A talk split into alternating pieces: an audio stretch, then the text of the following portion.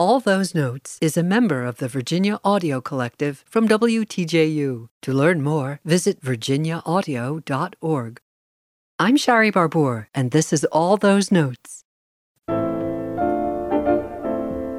World renowned teacher, conductor, and pianist Edvard Grieg was perhaps the only internationally successful composer to have come out of Norway. And when it comes to late 19th century musical nationalism, he ranks up there with Sibelius and Dvorak.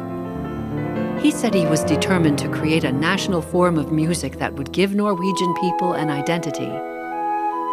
He came to appreciate the folk songs and dances of his homeland and incorporated them in most of his music. The incidental music he composed for the play Peer Gynt is one of his best known works, and the two orchestral suites from it are performed more often than the complete score or the play.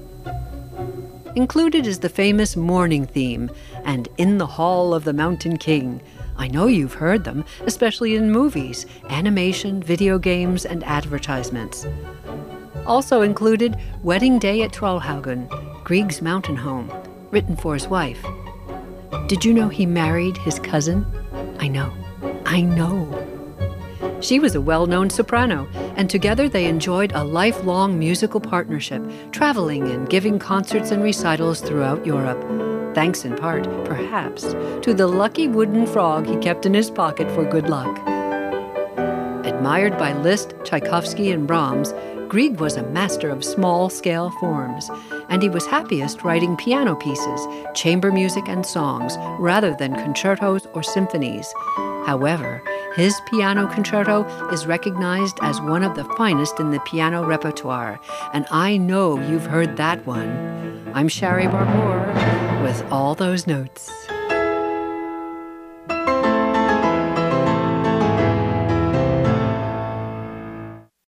For more of all those notes, visit virginiaaudio.org.